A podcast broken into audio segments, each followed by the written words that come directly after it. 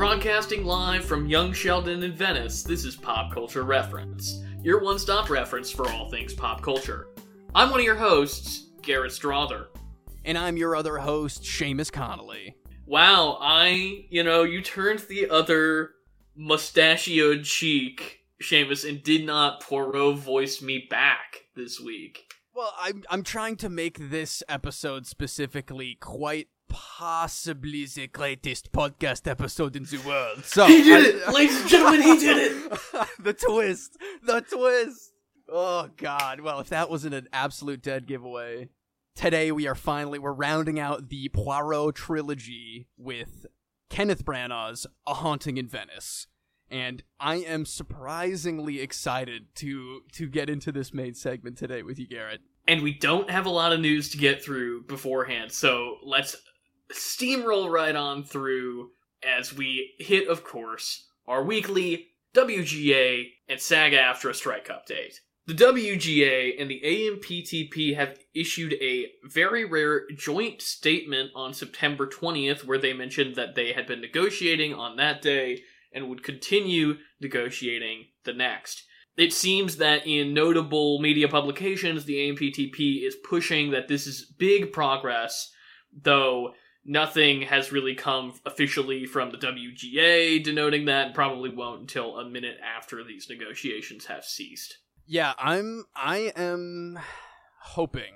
I guess is the best way to say that. I, there's been a few points during this strike that we have gotten a little bit of false hope. I, I would say there's been some times where the rug has been pulled. I will say that this is at least a little more encouraging than the last time that they were negotiating and just kind of backwards reverse negotiated the exact same deal that they laid down before. So at the at the very least, this feels uh, in, uh, in a more neutral place and isn't just to the complete detriment of the the people who are on strike right now. And of course, the WGA coming back and finishing their strike wouldn't really mean a lot. It would mean the development would be more active, but it wouldn't resume Hollywood as business as usual because, of course, SAG AFTRA is still on strike. So we would probably see the return of some daytime TV shows. I'm looking at you, Drew Barrymore. I know how eager you are to get back on the air. Uh, I, I almost feel like she had some somebody tell her like it'll be over soon. It's fine, just do it, and then she just absolutely wrecked herself. Uncle Spielboy was like, hey, maybe let's, you know, maybe Yeah, let's not. Exactly, exactly. Big old fingers crossed that this is actually going the way that the AMPTP seems to be gesturing that it is, but I'm not going to hold my breath. Same here, same here. Seamus, I think you know what time it is. It is time for a Disney danger. Imperials are coming, and they are coming with more price raising on streaming services. Can you imagine that? Isn't that so surprising? In an era where, for the foreseeable future, there will be no new film or television on streaming services, Hulu is going up to $17.99 a month for ad free, and Disney Plus is going to $13.99 a month. So Disney Plus has doubled in price since it launched. Yeah, that's that's crazy. And I know pretty much every time we have a Disney danger involving how Disney Plus has evolved as a streaming service in this in these last few years, I feel like we're always like, but they have so much stuff. There's so much classics. It's very much worth it, but like they, that is a lot of money a month, man. And I I mean with Hulu and Disney Plus, which are I would say fairly essential streaming services, like that's that's a ton of money. Well, where else are you gonna watch the Toy Story football game, Seamus? The Toy Story football game? Did you not hear about this? What is this? They're doing a live simulcast of I can't remember what the game is, but it is a NFL game where you can stream it on Disney Plus and it's Toy Story 5 like it's in Andy's room. It's like a real it's going to be broadcast like a real football game but it's going to be like It is a real football game. Like there you could go onto Fox and watch the football game, or you could watch it on Disney Plus where it or ESPN Plus, I think, where it is Toy Story fied. Now, now I don't know what that's actually going to look like. If it's just like Buzz and Woody are sitting on the the bed watching TV where the game is playing, or if it's going to be like No, there's little toy football guys, and they're on the floor in Andy's room. That is crazy. I am gonna watch that. That's that's the most fun thing I've ever heard. Oh wait, We're no, they're pulling us. They're pulling me back in, Garrett. You just We're corner. hitting the random crap button in the this stage of the writer's strike. This happened in 2008 too. Don't forget, there was all that weird stuff in 2008 that came out during the writer's strike. This Maybe so for next novel week's reference, we should compile a list of all of the weird, like, Oh yeah, that trial be- stuff that came out in that period. That would be absolutely great. That would be a blast from the past in a bad way. But yeah, this is. I mean, I I think I would get Disney through our phone plan or something, and I- I, don't know. I don't If you can get some kind of student discount on these, go for it. I mean, this isn't our re re battle of the streaming services or anything, but like that is an insanely that, like we're gonna whenever we come back around on that streaming services and however many episodes, that's God knows what the price on these are gonna be by then. But if there's one thing that's scarier than those price hikes, it is little girls singing in a in a haunted old orphanage. So I think that we need to go ahead and take a trip to the Mediterranean if you can believe that, Seamus. uh, right back to Venice. For today's main segment, we are going to be talking about the new Hercule Poirot adventure, A Haunting in Venice. This is the third of these movies. Last week we just did Death on the Nile and Murder on the Orient Express. And Seamus, I think you're going to agree with me when I say that this is by far the one I enjoyed the most of, Oh, his, yeah. of his three movies. They keep getting better. They they straight up do. And I mean, we had plenty of problems with Death on the Nile, I think, but it's just it's been a like one of the most impressive investments in a franchise. How do I want to say that? Like getting into this franchise super late in the game. I'm out of the big long string of sequels game unless it's Star Wars basically. But if they made a million of these movies that got better at the rate that these 3 have, it would be endless entertainment cuz this third one here is the most genre heavy thing that they were going for. The other two they were just more general Mediterranean mysteries. That's what this franchise could have been called truly. But this one was like it was like actually scary. I I mean you were jumping, I was jumping. It was it was done incredibly well. There's it was such a dark movie, but not in like a annoying way, like visually dark because there's just so much firelight and low orange lighting. It, it was just it was just great. This is a movie that knows how to shoot darkness in a way that most films do not, which makes sense because Kenneth Branagh again has a very Mm. old school, old Hollywood sensibility to the way he shoots his films. And there's a lot of darkness in this movie. There's a lot of creepy corners and outside night shots that in most other Hollywood studio movies would be illegible. But you can clearly see everything that happens in this movie. And it is a beautiful looking movie. I think it is in a roster of beautiful looking movies in the running for the best looking of the three Oh yeah. even more impressive because he shot it on digital and not 65 millimeter like the other two. That rascal. That makes no damn sense to me because I was gonna say this one it's absolutely visually gorgeous because I get so taken out of the other two with those big sweeping clearly CGI exterior shots that the other two kind of have to rely on for the kind of setting that they're in but this one is so interior and so claustrophobic stuck in a Venetian piazza in the middle of Halloween night during a thunderstorm. It's just such a different kind of vibe for one of these mysteries and you really never also see Poirot so panicked I feel like. Like he is he's really get he's getting put through it in this one for sure as as opposed to the other ones he's sometimes confused and let on but he's always kind of in control of the situation. You mentioned in our Orient Express discussion that you feel like the approach to Orient Express is something that would have made maybe made more sense to reserve for a sequel, to reserve for some kind of revelatory chapter of Poirot's ongoing adventures. And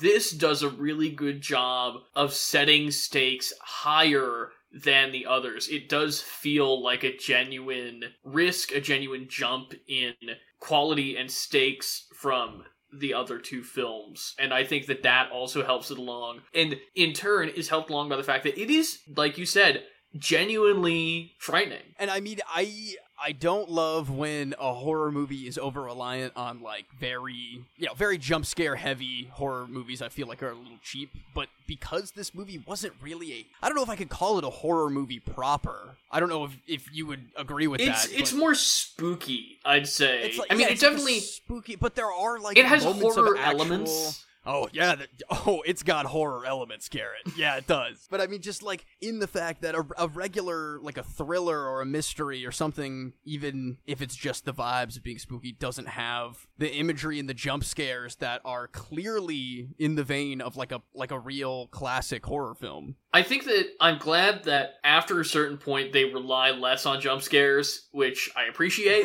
I did as well. that they go they they go they're ambiance heavy right at the beginning and then jump scare jump scare jump scare jump scare when things get scary and then they go back to atmosphere and they really are just kind of like letting you luxuriate in how creepy things are Mhm. I would also say that it has more in common with something like, if you were to call it a horror movie, which I am not ready to do, it has much more in common with something like an old 50s Vincent Price movie than anything that's made today. Yes, And I think that's probably the best analogy to go into if trying to classify it with, is to say it feels like a classier, more artfully, craftily made version of one of those old Vincent Price haunted house movies. I think that's an incredible comparison. It's it's like it's I'm I'm so glad it came out in this time of the year because it really does feel like a great way to usher in kind of like the more uh, Halloween heavy stuff that we're definitely going to just naturally gravitate towards during during fall because again, it wasn't a real horror movie. I wasn't like holding your hand in the theater like really chattering my teeth or anything. I mean no more than usual, but I there mean- were I was gonna say there were a couple of scenes where we both kind of leaped in and we were like, I don't like this very much. our our tandem uh jumping at jump scares those damn seagulls in St. Mark's Square that actually commit murder on a daily basis out there. It is it is great. I'll say this: I think it's scarier than the last two Halloween movies. yeah I I, I give you that. Because there's again the, the new Halloween movies are such a weird thing because they truly the mystery isn't in the character anymore. It's like how are these filmmakers even going to do something like this again? But this was like again being very unfamiliar with Agatha Christie's books and Hercule Poirot as a character, I thought this was an incredibly compelling mystery. Even though I mean I I did latch on to the to the big clue when it happened and I, I kind of figured it out as as we went along there. Seamus, Seamus, Seamus. Ah, quite possibly the greatest uh, detective in the world over here. I saw you flip your fedora brim backwards as you got halfway through that sentence, like Bruce Campbell in the Hudsucker Proxy, or an era appropriate reference that is what that movie is also referencing. I, I I was miming like uh cleaning an apple on my shirt and taking a bite out of it in the streets. uh but you know, it's a similar vibe. like a newsie. Like, like a newsie, like a newsie. Also, to this movie's credit, it is not taking pleasure in some of the same things. In a, you already mentioned like the sweeping landscape shots and things like that, but it's actively bypassing some traits that the first two movies relied on, some more heavily than others. Most specifically, the giant A-list cast. It's not that there aren't plenty of A-listers. Academy Award winner Michelle Yeoh, Tina Fey, Fifty Shades of Grey guy, they're all here. but the focus is not so much on look at all these movie stars that Kenneth Branagh wanted to hang out with. I would say this movie, for a movie of its budget and studio placements, its its calendar release date, has an average number of A-list stars in it compared to other movies. It's certainly not the like, wow, everybody in Oh, this yeah. movie is super famous the way that the first two are, which again shows how much stronger this one is when it's not relying on something like that. Yeah, and now maybe with a little success on the tail end of this, you know, trilogy that they have here. I mean, they really could just let it go as it is. How this one ended, I would say, a little am- ambiguous on the future of things, but Well, um, we'll get to, we'll get into it in spoilers. yes, of course we will. I'm. You can hear me dancing around what I'm trying to say here. You want to just call it? Let's call it. I there. There's a lot of fun stuff that I would like to get into spoilery stuff with you. All right, well then, official spoilers for a haunting in Venice and also by extension Murder on the Orient Express and uh, Death on the Nile, just because we'll probably compare and Mhm. contrast a little bit. So, like you were just about to say, Poirot is back at the end of this movie, Yeah. Seamus. Uh, we skip over a couple very important years in European history, and we're in Italy on the other side of it. And he, Poirot's retired. He gets he gets two deliveries from the pastry man every day. He's got a very dedicated Italian bodyguard. I kind of I kind of love that life for him. You know, he seems very content in his little his little gardening life. I, well, Tina Fey has a line to the effect of "This is happiness, not fulfillment," or something Mm, like uh, that. that is that is true. which I think is fair. I think Poirot is a restless mind, and they do dig into that element of his psyche a little bit more in this movie. We get even a little bit more about Poirot's dead, wife.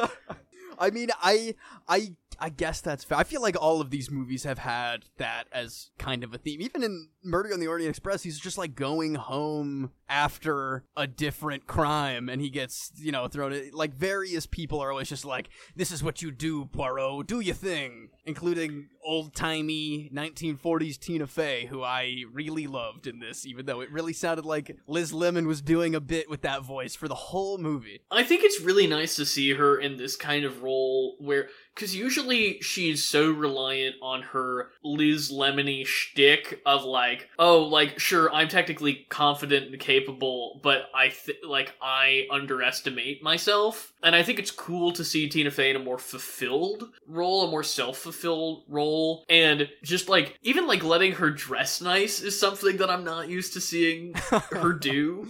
And I mean, it is a little strange that it's like an Agatha Christie self insert, which I didn't know was a thing in those books. I don't know if that's in the books or not, but like a, a lady fiction novelist that writes about a European detective with a big mustache. hmm I mean, there are, we never learned the name of her fake detective. I don't think it's always just I wrote Poirot, but fiction, and that's Yeah. how they describe it. So yeah, it, that is a very interesting thing, especially because that character is not particularly flattering. I would say she's actually, aside from the actual criminals, maybe the person that comes off the worst in this movie. Honestly, my heart broke a little bit when reveals were being made in the in the third act because I Tina Fey fills that book role of just like I am your companion along for a mystery and I am maybe one of the only people that knows you personally enough to know that you're like how you function and like how you're gonna do this mystery and I'm gonna you know say a one-off sentence and you're gonna be like say that again.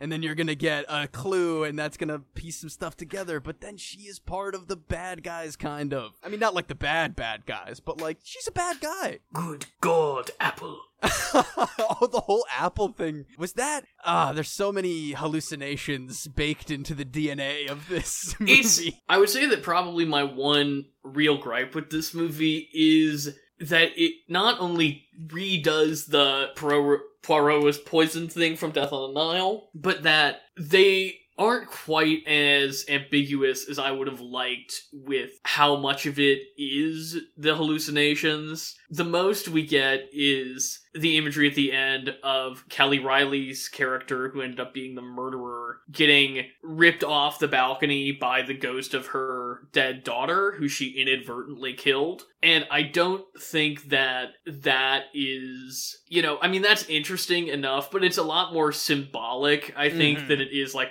oh, but isn't this super creepy and maybe real?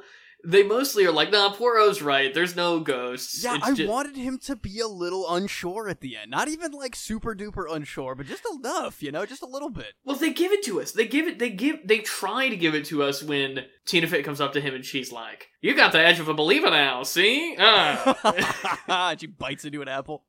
well, she does love her apples. Two. It what is it? Two apples a day until dinner or something yeah, like yeah, that. no- nothing but two apples a day until supper. Oh, see? and they needed to spend more time in the dead child basement. I think that that is Yes. the thing that would have sealed that a little bit more for me. And also, maybe left one element of the mystery that Poirot was like, I'm actually not sure.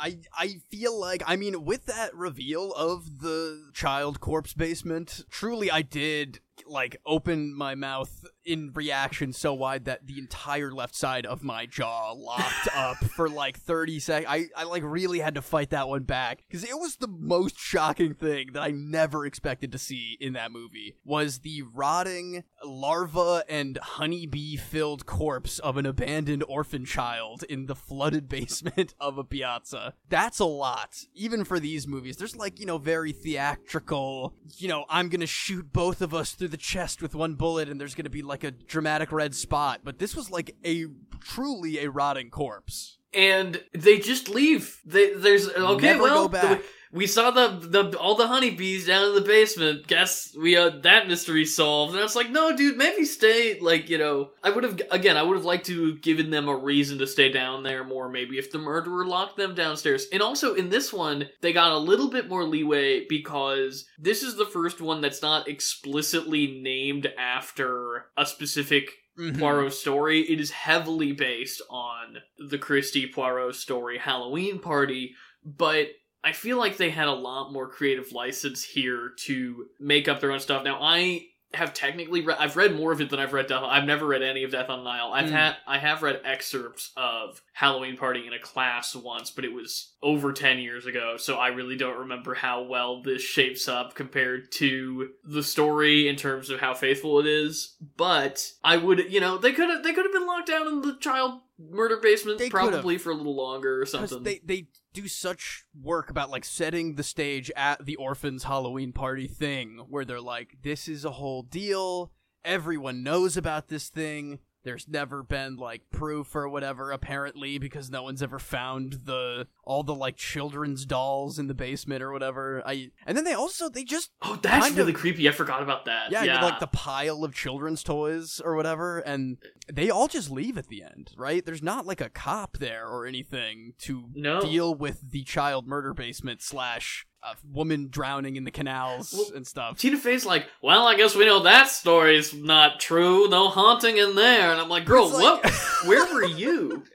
yeah, man, there was some stuff. There was a few things because like there's a couple things in. Uh, not even talked about Michelle Yeoh being a spiritual medium who's like flipping out in the first scene that they're in doing the whole séance. Uh, there's like they they debunk the typewriter, but did they ever debunk Michelle Yeoh speaking in the daughter's voice? I don't like what was that all about? Yeah, I do like that they don't really, but th- again, they, they kind of drop. It's less that they explicitly acknowledge that Poirot is unable to produce a explanation for that. They just kind of drop it and move on. Because they yeah And they I- explain the typewriter. They explain like Tina Fey was in on the painting. No, somebody pulled like a, a ring with a string on it, and something fell she over. she She uh, grabbed the brought the, drapes doll. in, the window open. they, they were all doing this stuff, but then yeah, they just like don't even they like hope you forget that Michelle Yeoh can speak clearly in this dead girl's voice. And I guess to to argue the other way, they could have put in a line where she was a ventriloquist or I mean, something. something like that. I don't know. But I do I, I like that it's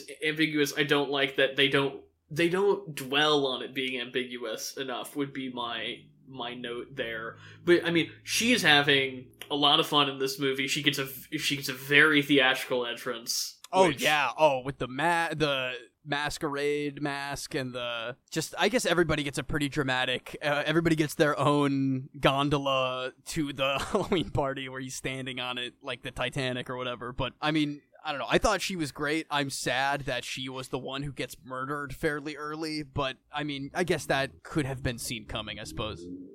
I I I went into this movie assuming Michelle Yeoh was going to be the murder victim, but it's pretty wild that they straight up impale her on a big statue. Yeah. That's maybe the gnarliest way anybody in any of these movies goes out. If I'm being honest. Yeah, straight up, just like absolutely dull hand pointing upward. Real nasty stuff. But oh, it's not like how Homeboy has to stab himself in the back with like a Macbeth dagger in the locked room. Like that made me really uncomfortable to see him just like slide that into his spine. Well, wouldn't you, Seamus, do anything to save your son, young Sheldon? yeah, we finally came back around. What if we just never talked about that kid? Even though I like that kid a lot. One of the best parts of the movie, I think, like actually. he is maybe one of the other parts of the ending that's like he still is like I know that Michelle Yeoh was a fake because I actually maybe see stuff. yeah, he's like the omen or something a little bit. I liked 'Cause he's how also the blackmailer.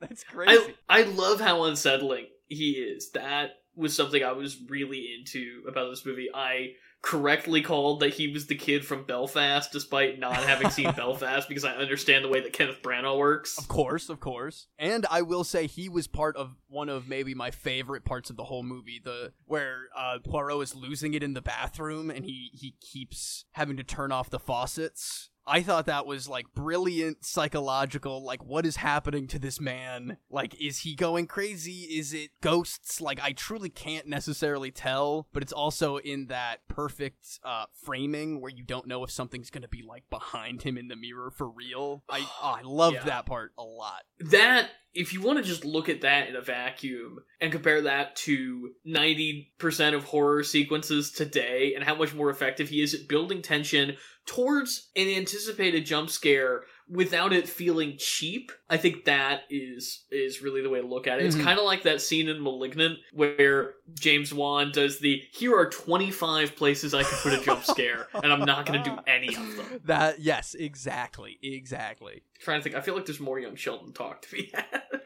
Well, I will say that it, like the fact that his involvement in the mystery itself, like his personal involvement was yet again one of the famous like Poirot's gonna figure it out and just not tell the audience until he feels like it right at the very end kind of things that we've had a few of in these movies so far. But I was just so charmed by the end of it all where they're all like kind of they're getting into a boat and she's like well I'll, I'll take care of this boy who has all these millions and we'll take care of these tricksters these shysters who have been like ripping people off with michelle yeoh we'll send them to st louis and like everything's wrapped up perfectly. No one's ever gonna go back into that basement full of corpses and and tina fey is like just like her worst comeuppance was like hercule poirot was like i'm not your friend anymore and she's i mean like that broke my heart because she she was i thought it gonna be a, a real one. But you know it, it was such a weird little ending. And then going up to those sweeping rooftop venice shots where he's like back in the game like john wick. I i, I don't know. I really liked it.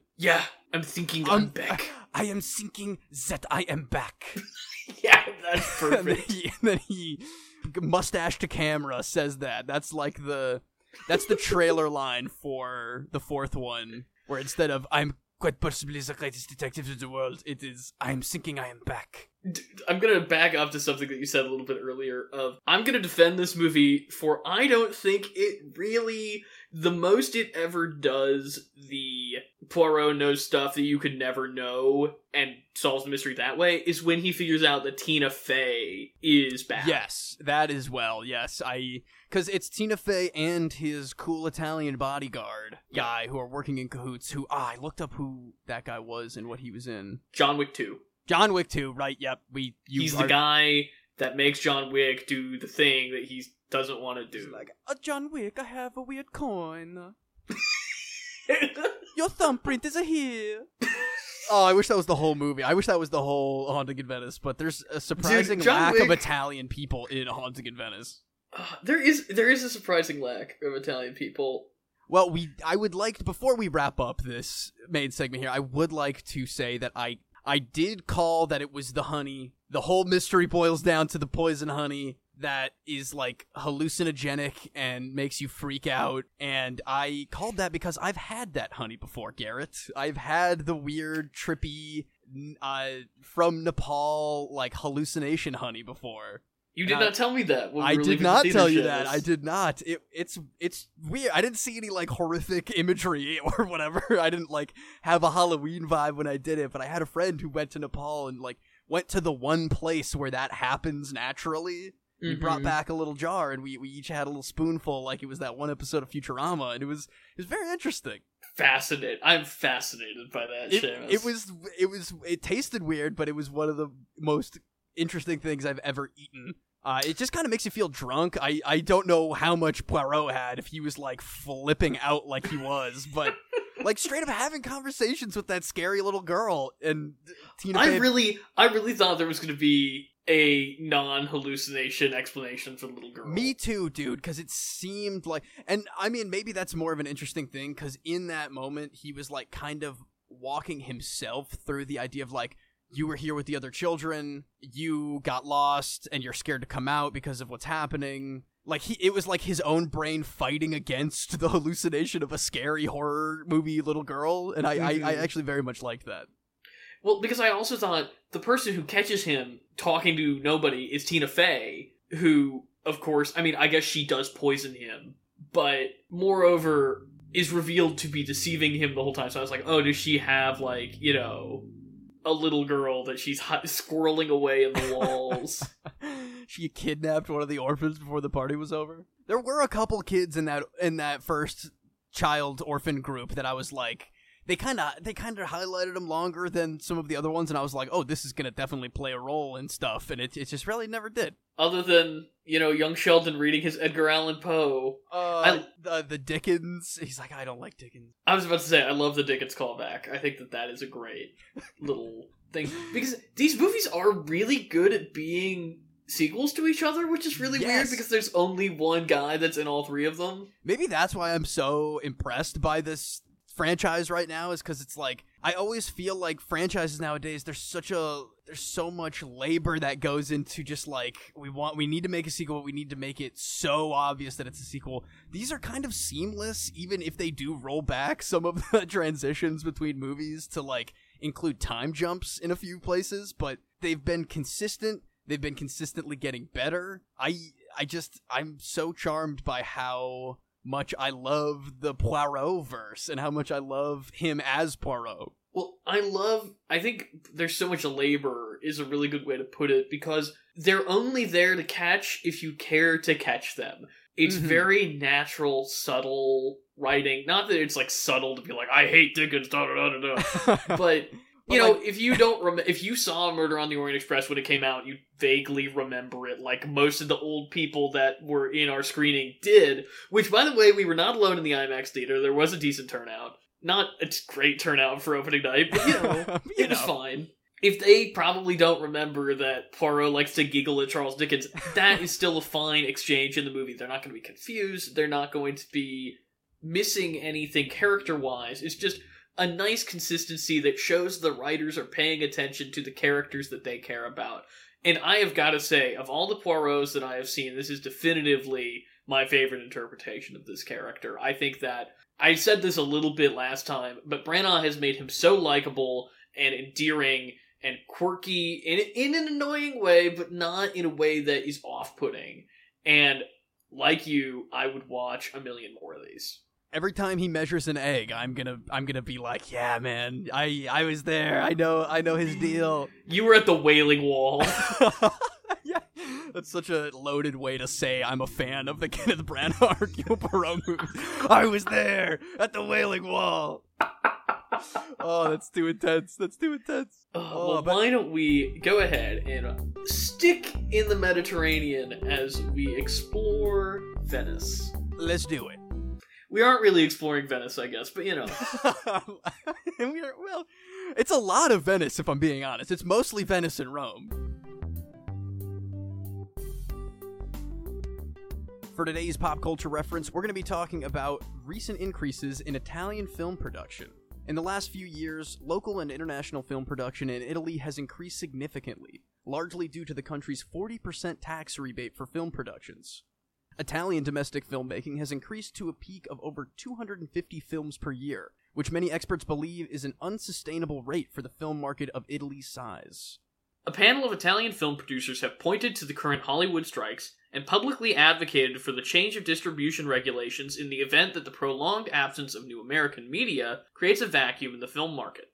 In recent years, major American film titles not only take place all around Italy, but actually shot on location there, including films like Mission Impossible Dead Reckoning, Fast X, A Haunting in Venice, The Equalizer 3, and Indiana Jones and the Dial of Destiny.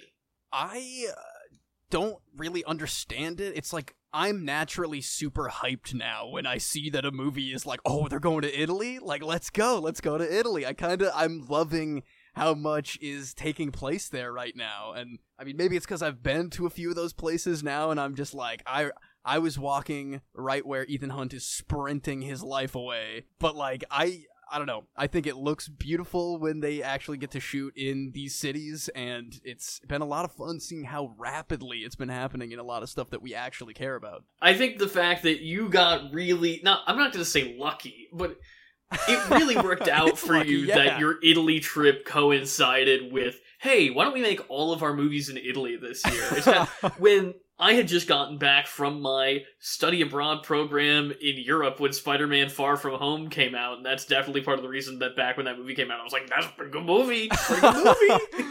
yeah, oh dude, it's super influential on my opinions of all these movies that are like, I'm so angry at Dante in Fast X because he's ruining the streets of Rome. Ah, God. Ah, so Well- tragic. Seamus, to be fair, all of these are great movies and Indiana Jones and the Dial of Destiny. oh no, don't do it. Don't do it to him, Garrett. Come on. I mean, there's it's you know, it's like yeah, yeah. It's, all of these are great movies except Indiana Jones and the Dial of I Destiny. guess we haven't seen the Equalizer 3, but seeing the trailers for like it's it's truly he's it's I guess the Equalizer was John Wick first anyway, but it's like he's trying to retire in a sleepy Italian village. He has to just go against the Italian mob in Italy. I have never seen an Equalizer movie, period. I will say, along with the Killers of the Flower Moon trailer, the Equalizer 3 trailer is one of my favorite movies to come out dude, dude, we gotta we gotta round up because I've never seen the second Equalizer, and I'm hyped to go to Italy with the. I don't even remember his name in those movies. I'm being Denzel honest. Washington. Well, I mean, in the movies, you I guess you Denzel just call Washington. him Den- Denzel Washington in anything he's in. But and I mean, granted, John Wick two was already in Rome, but now we have the Equalizer and John Wick are both in Italy. Maybe they'll meet up. Who knows? I am ashamed to admit that I would be so psyched about that. You can't tell me that if you had the choice between that movie and Expendables four, you wouldn't pick the other one. Oh, man. Well, it's the same I- vibe. you know, it really is the same vibe. Then again, if Denzel and John Wick, why am I not saying Keanu Reeves? No, John Wick should they just they should just put John Wick in the that's Expendables. true. Yes, You're right about I think that. that's true. I think that's true. But The- why don't we go ahead and move on over and save the old rec center before Denzel and Keanu destroy it in their collateral damage? Let's do it. Save the rec center! Now it's time to save the rec center, where we bring you our weekly rec emendations. Seamus, So what do you got this week? Oh, because it's getting longer. Well, my rec center this week, I have had the absolute joy and pleasure of watching the Royal Warriors in the Line of Duty franchise with you, the first four in the Line of Duty films. But I want to highlight specifically, in true Seamus Connolly fashion, probably the worst one of the four. in the Line of Duty 3, aka Royal Big Sister 3, colon, the male and female thieves. It is so unhinged and in a franchise of nothing but unhinged incredible 80s Hong Kong action. It, sadly, it is the first one without Michelle Yeoh, but Cynthia Khan really steps up and it is so weird. It's so funny and strange and maybe I hate to say it, maybe the best soundtrack of the four. There's some really, really tight 80s like synth pop music that they mm-hmm. that they get into in this one that I, that really tickles me. It's far from the best one. It, but it is so memorable to me just because it's such a departure from a lot of what the staples of this franchise seem to be. Uh, but I, hi- I highly recommend all of them. But this one is is the redheaded stepchild of them all, and I love it forever. I think In Line of Duty 3 is still pretty baller. I would actually probably, this is going to sound embarrassing because you know how I love Michelle Yeoh. I think I would probably rewatch it before I'd rewatch Yes Madam, which is Wow. two or one depending on how you count. right, right. Uh, Royal Big Sister two colon yes, madam. I don't know if that's actually real, but I mean they're all so good, but this one is just like such a such a freaky little twist on on the other ones. I I would like to maybe watch it again with you because we watched this one separately, I think, and it would We be did. it would be a riot to watch together. I agree. Yeah, I love the Royal Warriors films. I think um I think it's interesting well one that we both clung to the Royal Warriors so now we call them that even though they are the in the line of duty films of course, we're purists. which is interesting because in the line of duty is the alt title for Royal Warriors. It's a someday that'll be our pop culture reference when we become a Hong Kong Oh, hell yeah. cast. dude. That would be endless fun, truly. but I believe that a couple of them are maybe still streaming on Criterion Channel in the leftovers of the Michelle Yeoh Kicks Ass collection, which was a fantastic collection on the Criterion Channel, and how I first discovered this great franchise. And I'm so glad that you were able to hop on board with me and that we were able to see it out together for In the Line of Duty 4. I, I think that they are bangers through and through, and I agree that Cynthia Khan is a is a worthy replacement for Mhm. Michelle Yeoh. I wouldn't necessarily sh- say that she fills the shoes, but she's she's funny and a badass, and she could she could get a little bit more to do in the movies, but it's still a great time. But what do you have to save the rec center this week, Garrett? What if a movie were completely the opposite of In Line of Duty 3, I guess? what is this? Slow cinema prolific filmmaker Kelly Reichardt has come out with her new film. She actually came out with it, uh, you know, at the beginning of the year, but I was finally able to see it in Milwaukee. It's actually been available to rent online for a while, but I waited to see it at the UWM Union Cinema, who was the first theater to program it in Milwaukee, showing up starring Michelle Williams, John Magaro, and Hong Chau. And I was a big, big fan of this one. I don't think it's First Cow. You know, First Cow is a pretty great film. I don't think it's necessarily her best work, but I do think that it's a very strong piece and very unlike a lot of other Kelly Reichardt work that I have seen previously. It also has three actors that I'd love to see in Mhm. anything they show up in. Uh, John Magaro, of course, who we famously love from uh, as being the New York guy from Overlord, Hell yeah, I love that guy. and he's been doing some really great dramatic work lately that has been blowing me away. He was also the lead in First Cow, and he is one of the featured players in Showing Up, which is about the Portland arts community and how weird it is that the intersection of art and commerce and that the community that you're living in where there is Mm. inherent inequity is also the artistic community that you're working in. It was a fascinating film, and I'm a big Reichardt guy. I don't think I bring her up a lot on the show, but she's probably my favorite working director that's not named Martin Scorsese. So I I need to see more Kelly Reichardt because I am a fan from the the little that I've seen. But you've you've talked this movie up to me personally, I think, and I I would definitely go search a lot more of her work out, especially because she finds actors that she can absolutely work so well with and she kind of sticks with them for different projects and I obviously I love when a director can do that but she does it so well through her films I'm I'm definitely going to seek this out Well, it's streaming right now. You can rent it for five dollars, and I'm sure it will be on. It's an A24 film, so I, I it will it will be on Showtime or Starz or Hmm. Amazon Prime something soon enough. And Backdoor Rec Center. If you're looking to to kind of test out Reichardt's filmography, I believe that First Cow is streaming on Amazon Prime. If you have a subscription to that, so that's one of her more recent films she's been getting a lot more high profile lately. Obviously, working with a distributor that has a cult following like A24 is probably helpful in that regard. Go check it out. Like you will not, no matter where you enter, her filmography will not be led astray. But with that, I think that wraps us up for the show this week. If you want to reach us, you can hit us up on social media at PCR underscore podcast on Instagram, Twitter, and TikTok. You can also find us on Facebook and YouTube. Interact with us any way you can. Like, subscribe, do all the things. Give us a comment.